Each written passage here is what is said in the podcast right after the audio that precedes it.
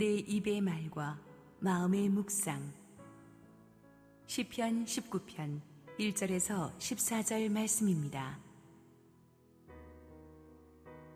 하늘이 하나님의 영광을 선포하고 궁창에 그의 손으로 하신 일을 나타내는도다. 날은 날에게 말하고 밤은 밤에게 지식을 전하니 언어도 없고 말씀도 없으며 들리는 소리도 없으나 그의 소리가 온 땅에 통하고 그의 말씀이 세상 끝까지 이르도다. 하나님이 해를 위하여 하늘에 장막을 베푸셨도다. 해는 그의 신방에서 나오는 신랑과 같고 그의 길을 달리기 기뻐하는 장사 같아서 하늘 이 끝에서 나와서 하늘 저 끝까지 운행하며 그의 열기에서 피할 자가 없도다. 여호와의 율법은 완전하여 영혼을 소성시키며 여호와의 증거는 확실하여 우둔한 자를 지혜롭게 하며 여호와의 교훈은 정직하여 마음을 기쁘게 하고 여호와의 계명은 순결하여 눈을 밝게 하시도다. 여호와를 경외하는 도는 정결하여 영원까지 이르고 여호와의 법도 진실하여 다 의로우니 금 곧 많은 순금보다 더 사모할 것이며 꿀과 송이꿀보다 더 달도다. 또 주의 종이 이것으로 경고를 받고 이것을 지킴으로 상이 크니이다. 자기 허물을 능히 깨달을 자 누구리요? 나를 숨은 허물에서 벗어나게 하소서. 또 주의 종에게 고의로 죄를 짓지 말게 하사 그 죄가 나를 주장하지 못하게 하소서. 그리하면 내가 정직하여 큰 죄가에서 벗어나겠나이다. 나의 반석이시여, 나의 구속자이신 여호와여, 내 입의 말과 마음의 묵상이 주님 앞에 연락되기를 원하나이다. 할렐루야, 우리 복된 주일 아침에 우리 새로운 교회 주일 예배 오신 우리 성도님들을 환영하고 축복합니다. 우리 기도하시고 하나님의 말씀 듣도록 하겠습니다. 존귀하신 아버지 하나님 참 감사합니다. 오늘 우리가 주님의 전에 나와 원망과 정성을 다하여 예배 드리오니 우리의 예배를 받아주시고 오늘 예배 가운데 성령의 충만함과 기쁨이 가득하여서 하나님의 영광을 목도하고 하나님의 사랑을 마음껏 누리며 돌아가는 복된 예배 시간이 되게 하여 주옵소서 이 모든 말씀을 살아계신 예수님의 이름으로 기도 올려드립니다. 아멘. 어, 건축가 유현준 교수님이 쓰신 공간이 만든 공간이라는 책을 보면 공간은 생각을 만들고 생각은 공간을 만든다라는 말이 있습니다. 우리가 어떤 공간에 있느냐에 따라서 우리의 생각이 달라지고 우리의 다른 생각들이 여러 가지 다른 공간들을 만들어 낸다라는 것입니다. 그래서 이 비움적인 사고를 가진 동양의 건축과 체험적인 사고를 가진 서양의 건축은 그 결이 다르다고 할 수가 있는 것입니다. 이와 같이 건축에는 철학이 담겨 있고 그 시대의 지혜와 어, 기술이 담겨 있는 종합 예술이라고 할 수가 있겠습니다. 그래서 우리의 삶을 하나의 건축으로 비유해 보자면 우리의 생각들을 따라서 우리 인생이라는 건물들이 세워지게 되고 우리가 어떤 생각을 하느냐에 따라서 좋은 건물, 아름다운 건물이 생기기도 하고 우리가 안 좋은 생각을 하면서 살아가면 우리가 지은 건물들이 조금은 보기 민망한 건물들이 될 수도 있다라는 것입니다. 그렇다면 오늘 여러분의 인생을 어떤 건축, 어떤 공간으로 만들고 싶습니까?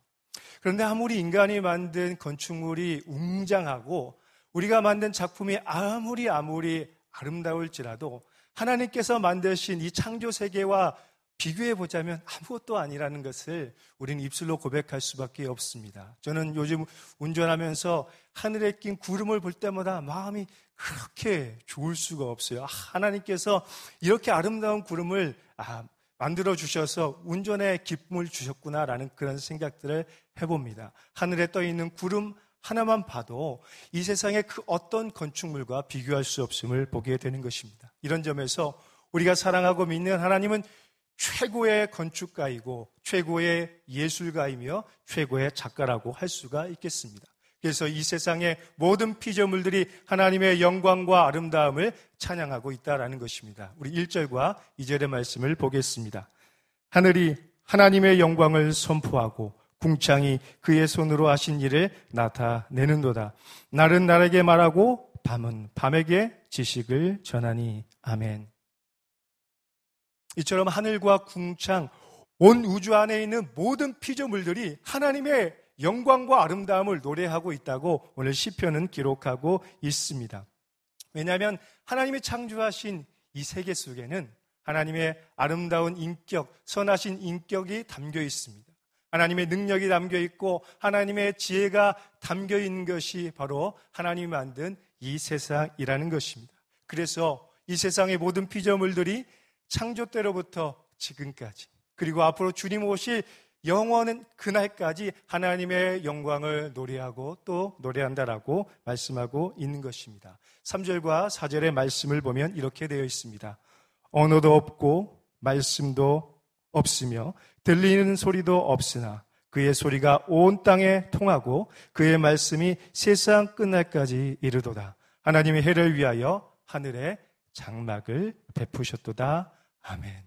이처럼 들리는 소리도 없이 어떻게 설명할 수 없는 신비한 방법으로 우리의 역사의 흐름을 따라서 하나님의 영광이 계속해서 선포되고 하나님에 관한 지식이 세대와 세대를 거쳐서 계속해서 전해지고 있다라고 시편은 기록하고 있습니다. 과학자들은 빅뱅과 진화를 주장하고 우상을 숭배하는 자들은 하나님이 만드신 이 피조물들을 마치 신처럼 숨기는 그런 모습을 보이고 있습니다. 그들이 주장하고 그들이 영적으로 무지하는 이유는 무엇입니까? 그것은 하나님이 만드신 영광의 그림자밖에 보지 못했기 때문입니다. 그 하나님이 만드신 창조세계의 영광을 보면서 그것을 만드신 분을 보아야 되는데 그 그림자만 보니까 영적인 무지한 대답을 하고 있다라는 것입니다. 창조주 하나님을 알지도 못하고 믿지도 못하니 그분의 뜻대로 살아갈 수도 없는 것입니다. 이것은 마치 건축과 예술을 모르는 사람들이 최고 명장의 작품들을 이래라 저래라 이야기하고 평가하는 것과 같다고 할 수가 있겠습니다. 사랑하는 여러분, 하나님이 만드신 온 우주, 그리고 특별히 우리가 살아가는 지구는 정말로 아름답습니다. 정말로 멋집니다. 정말로 최고의 작품 중의 작품입니다. 하나님이 만드신 세계에는 그 어떤 반도체보다 정교하고 정밀하고 위대하다는 것을 볼 수가 있죠. 아무리 인류의 과학이 발전한다고 하더라도 하나님이 만드신 이 세상을 따라갈 수 없고 설명할 수도 없다라는 것입니다. 하나님은 한치의 오차도 없이 온 우주와 이 지구의 질서를 그리고 조화를 이끌어가고 계시기 때문이죠. 어떻습니까?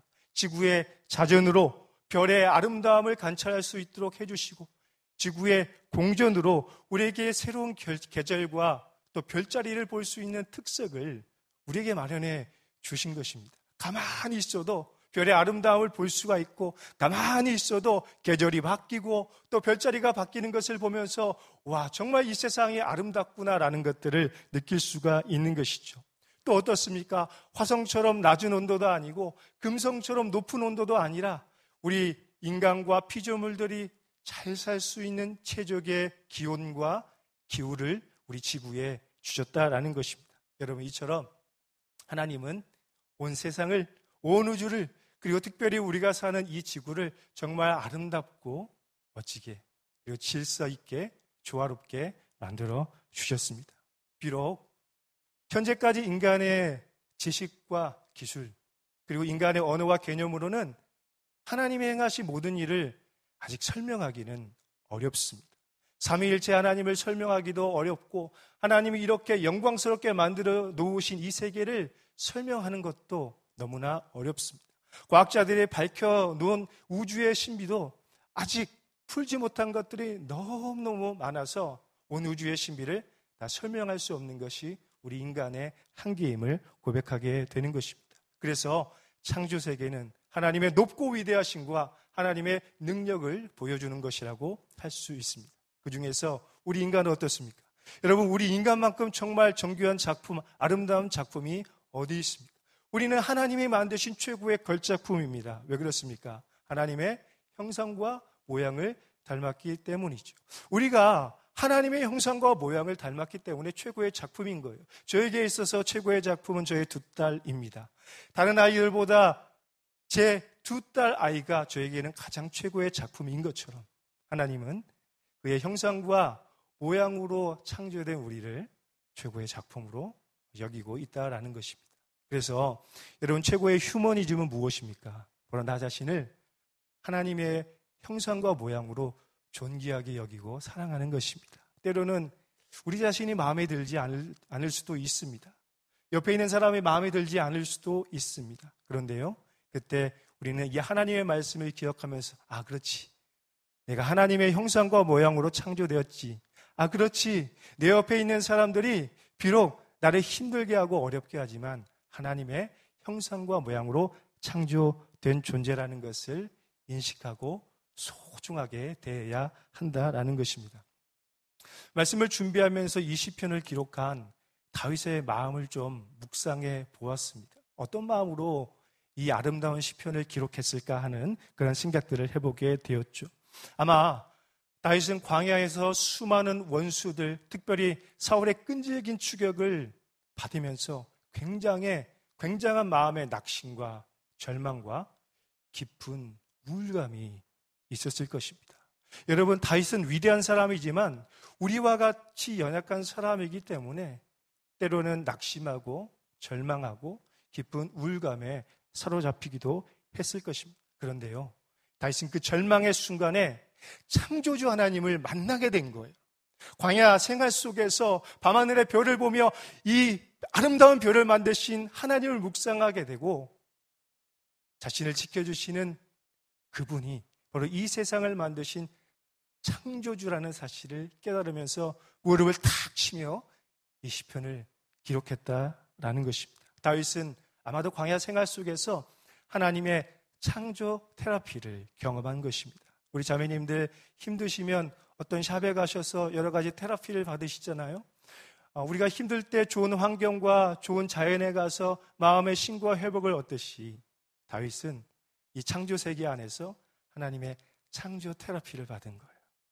자연, 이 대자연의 광야 속에서 자신을 위해 밤하늘에 별을 비춰주시고 달을 보여주시고 매일 아침마다 떠오르는 태양을 보게 해주시는 그 창조주 하나님에서 마음의 새로운 신부와 회복을 누리게 된 것입니다. 그래서 오늘 다윗은 이 시편을 통해서 주님의 높고 위대하심을 찬양하며 가슴 벅찬 그 감격의 시로 또 하나님께 노래했던 것입니다. 아마도 다윗은 우리가 즐겨 부리는 찬송가의 찬양처럼 이렇게 찬양을 했을 것입니다. 물 좀 먹고 불러보겠습니다.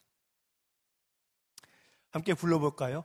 주 하나님 지으신 모든 세계 내 마음 속에 그리어 볼 때 하늘의 별 울려 퍼지는 내성 주님의 권능 우주에 찬네 여기까지만 하겠습니다.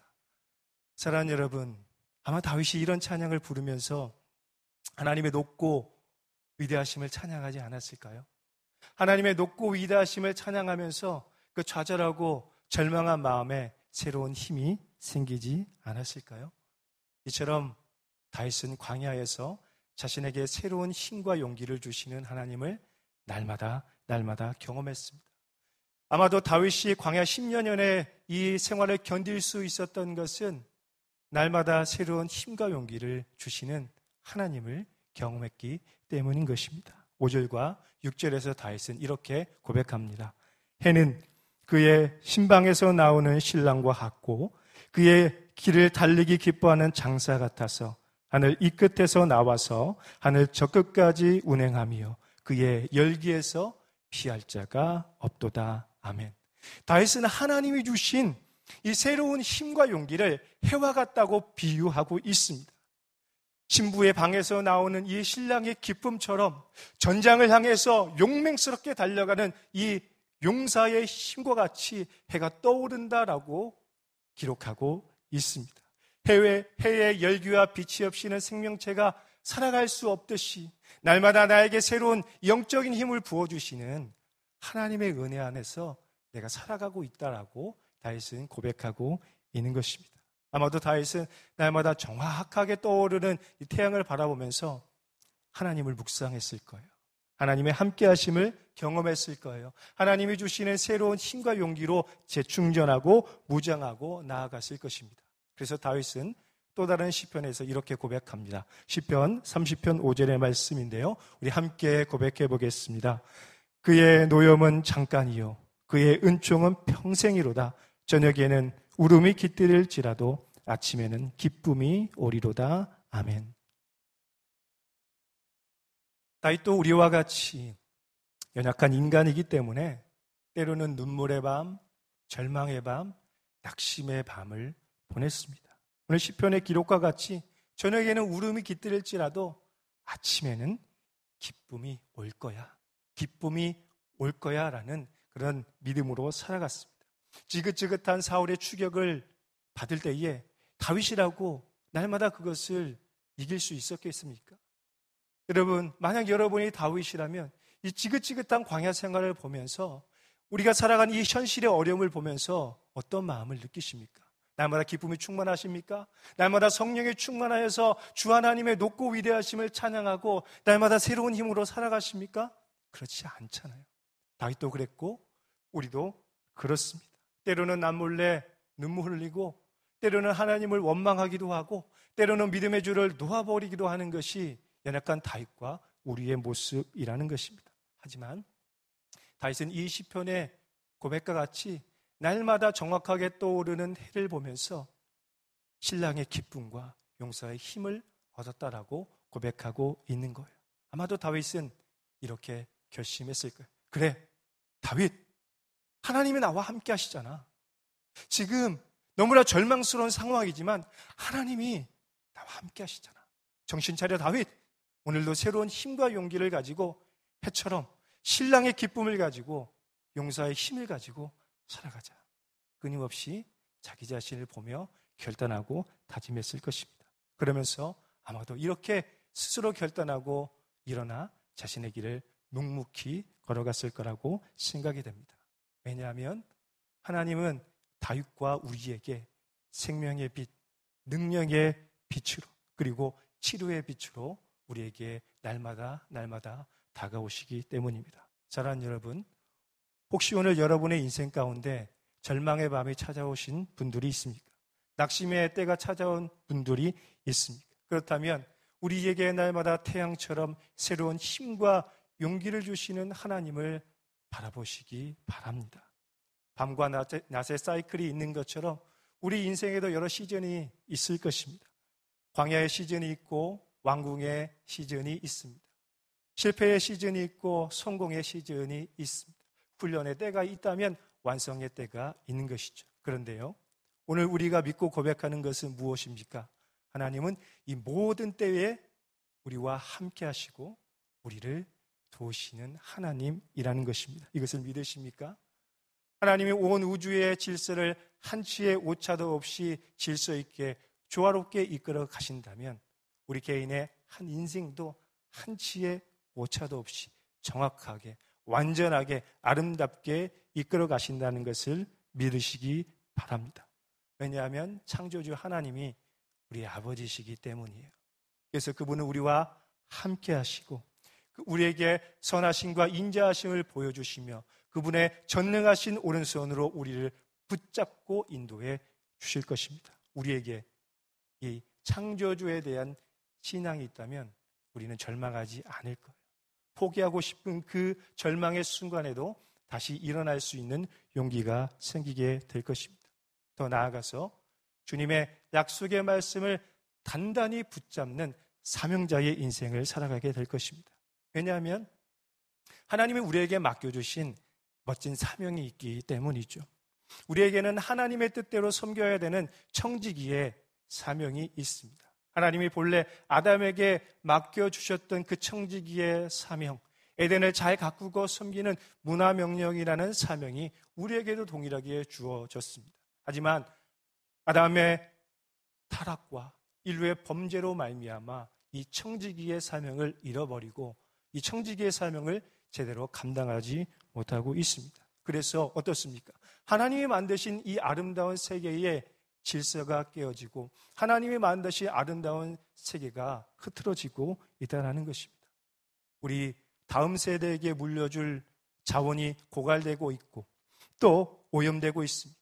하나님이 주신 자원이 우리가 자원을 제대로 사용하지 못하다 보니까 환경이 파괴되고 생태계가 파괴되어서 이미 심각한 기후의 위기가 부메랑처럼 우리에게 돌아오고 고스란히 우리 자녀들에게 물려지게 될 것입니다. 그래서 피조물들이 이렇게 아파하며 외치고 있습니다. 우리 로마서 8장 19절로 22절의 말씀을 보겠습니다. 피조물이 고대하는 바는 하나님의 아들들이 나타나는 것이니 피조물이 허무한데 굴복하는 것은 자기의 뜻이 아니요 오직 굴복하게 하신 이로 말미암음이라 그 바라는 것은 피조물도 썩어짐의 종노릇 한 데서 해방되어 하나님의 자녀들의 영광의 자유에 이르는 것이니라 피조물이 다 이제까지 함께 탄식하며 함께 고통을 겪고 있는 것을 우리가 아는지라 아멘. 사랑 여러분, 하나님이 오늘 우리에게 맡기신 사명은 무엇입니까? 창조주께서 우리에게 맡기신 청지기의 사명은 하나님이 만드신 이 세상을 아름답게 지키고 보존하여 계속해서 세대 계승해 나가는 것입니다. 사실 우리가 무엇을 어떻게 얼마만큼 할 수 있을까 저도 잘 모르겠습니다.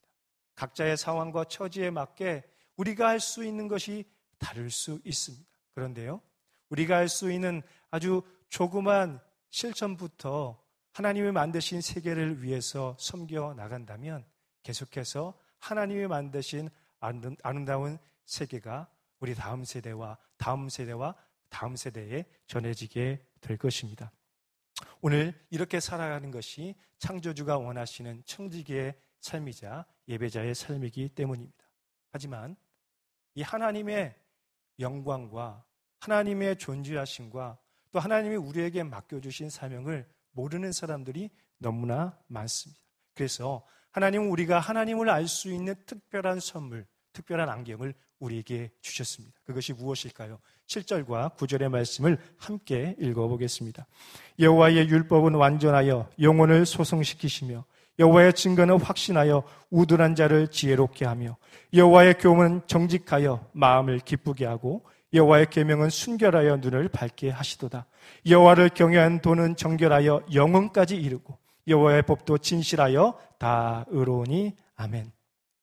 다윗은 지금 하나님의 말씀의 완전함과 아름다움을 여섯 가지의 특징으로 설명하고 있습니다. 히브리 시인들은 중요한 것이 있으면 반복하고 또 반복하는 평행법이라는 기법을 사용했습니다. 다윗이 지금 율법을 여섯 가지의 특징으로 반복하고 반복하고 또 반복하고 있다는 것은 그만큼 하나님의 말씀이 아름답고 완전하고 완벽하다라는 것을 보여주고 있는 것입니다. 다윗은 광야 생활 속에서 창조주의 그 일반 은총을 경험했고 이 하나님의 말씀 속에서 하나님의 영적 비밀이라는 특별 은총을 모두 경험한 것입니다. 태양이 자연계를 위한 생명의 원천이라면 하나님의 말씀이 우리 영혼의 생명의 원천임을 증명하고 고백하고 있다라는 것입니다. 그렇다면 이 하나님의 말씀의 여섯 가지 특징이 무엇입니까? 회복, 지혜, 기쁨, 깨달음, 정결과 영혼, 그리고 진실과 의로움이라는 이 여섯 가지의 특징이 하나님의 말씀의 완전함을 보여주고 있다라는 것입니다. 이처럼 하나님의 말씀은 우리의 생명이고 우리의 기쁨이고 하나님이 우리에게 주신 최고의 선물이자 보물이라는 것입니다. 성령의 충만한 다윗은 이 말씀의 영적 비밀과 아름다움을 경험했기 때문에 하나님의 말씀의 완전함을 여섯 가지의 특징으로 표현하고 있는 것입니다. 그냥 머리로만 성경 공부한 것이 아니라 다윗의 인생으로 그 말씀을 배웠어요. 광야 생활 속에서 하나님의 약속의 말씀을 묵상하면서 아 정말 하나님의 말씀이 살아 운동력 있는 능력 있는 말씀이구나라는 것을 가슴으로 삶으로 깨달았습니다.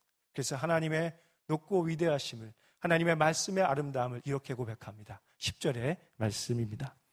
금, 곧 많은 순금보다 더 사모할 것이며 꿀과 송이꿀보다 더 달도다. 아멘.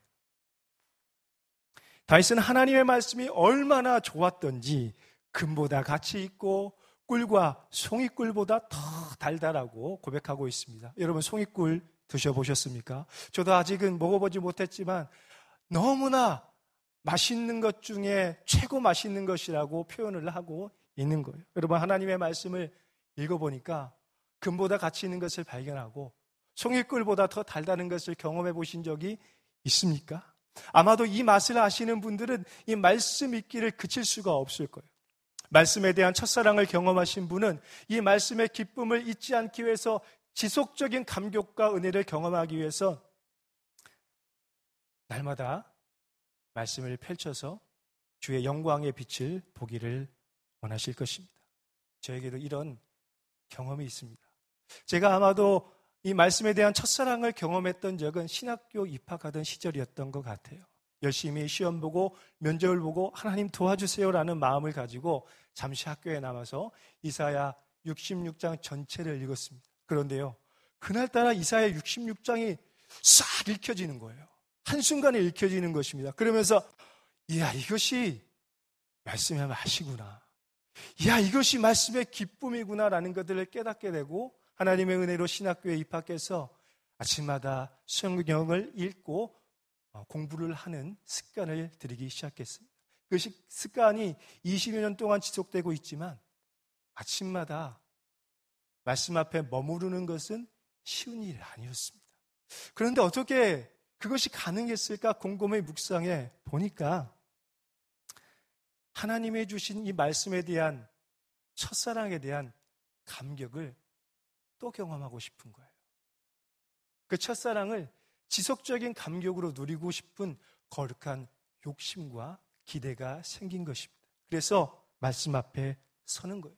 성경을 읽으면서 깨닫는 하나님의 뜻이 얼마나 기쁜지, 성경을 읽으면서 만나게 되는 하나님의 사랑의 인격과 나를 사랑하시는 예수님, 나에게 새로운 힘을 주시는 성령님, 그리고 말씀대로 살아가는 믿음의 인물들을 보면서 그래, 바로 이거야라는 그런 생각들을 하게 되는 것이죠. 때로는 성경을 읽다가 도서관 책상에서 엎드려 자면 성경의 드라마들이 꿈에서 막 나타나기 시작했어요. 뭐 그렇다고 제가 매일 잔 건 아니에요. 이 성경을 읽다 보면 다윗의 이야기를 읽다 보면 다윗과 골리앗이 막 싸우는 장면이 영화처럼 꿈속에서 나와요. 요셉의 이야기를 읽다가 잠들면 요셉의 이야기가 파노라마처럼 쫙 펼쳐지는 그런 꿈들을 꾼 적이 있습니다. 그러니까 말씀이 너무나 좋은 거예요. 금보다 더 가치가 있고 꿀과 송이꿀보다 더 달다라는 그런 고백을 한 것입니다. 바로 이 고백이 다윗과 저의 고백 그리고 우리 모두의 고백이 되길 예수님의 이름으로 축원합니다. 사랑하는 여러분, 우리가 하나님의 말씀의 완전함과 아름다움과 그 맛을 알게 되면 하나님의 말씀을 떠날 수 없을 것입니다. 죽은 영혼들이 다시 살아나는 것을 경험하게 되면 다시는 하나님의 말씀을 놓지 않게 될 것입니다. 우리가 하나님의 말씀으로 절망을 몰아내고 새로운 힘과 용기를 얻게 된다면 말씀 없이는 살아갈 수 없다는 것을 깨닫게 되고 말씀을 통해 주시는 하나님의 특별한 선물이 있다는 것을 깨닫게 되죠. 11절의 말씀입니다. 또 주의 종이 이것으로 경고를 받고 이것을 지킴으로 상이 크니이다. 아멘. 다윗은 하나님의 말씀을 정말로 소중하게 여겼습니다. 생명줄처럼 붙잡고 살았습니다. 그래서 하나님이 주시는 이 말씀의 경고에 귀를 기울이고 그 말씀에 순종하는 삶을 살아갔다는 것입니다. 그리고 그때마다 선물처럼 주어지는 하나님의 특별한 상이 있음을 경험하게 된 것이죠. 그래서 다윗은 광야 생활 가운데 그리고 자신의 전 인생 가운데 하나님의 이 특별한 말씀의 인도하심을 따라가기를 결단하고 그렇게 살았습니다. 그리고 말씀에 합당한 반응을 보였죠. 그것이 무엇인가요?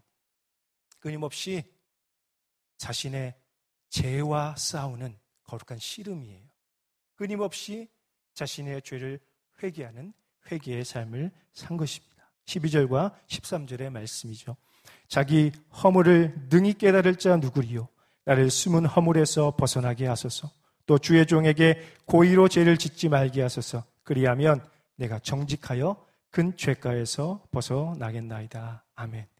이처럼 우리가 하나님의 말씀을 정말로 경험하게 되면 죄를 좋아하는 인생에서 죄를 극도로 미워하게 되는 삶을 살게 됩니다.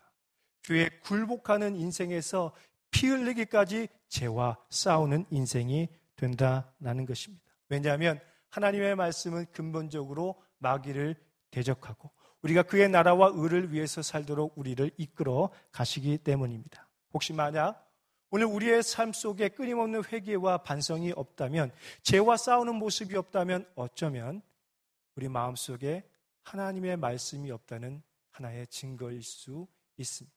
하나님의 말씀이 없으면 세상의 소리, 내면의 소리, 마귀의 소리가 우리 마음에 가득 차기 때문이죠. 반면에 하나님의 말씀이 우리 가슴에 가득 차게 되면 어떻습니까? 우리가 하나님의 뜻대로 살기를 결단하게 됩니다. 내 마음 속에 하나님에 대한 사랑이 하나님의 은혜가 가득 차게 되고 우리의 입술에는 감사와 찬양과 기도가 끊이지 않게 되는 것이죠. 그래서 다윗은 14절에서 이렇게 찬송하고 기도합니다. 나의 반석이시요 나의 구속자이신 여호와여 내 입의 말과 마음의 묵상이 주님 앞에 연락되기를 원하나이다. 아멘. 여기서 나의 구속자라는 말에 주목할 필요가 있는데 히브리어로 구속자 이 단어는 고엘이라는 단어로 쓰여졌습니다. 고엘이란 기업 물을 자, 친족 음, 구원자, 구속자라는 뜻을 가지고 있습니다. 그런데요, 바로 하나님께서 다윗의 고엘이 되어 주신다라고 고백하고 있습니다. 여러분 다윗은 고엘에 대한 특별한 의미를 알고 있었습니다.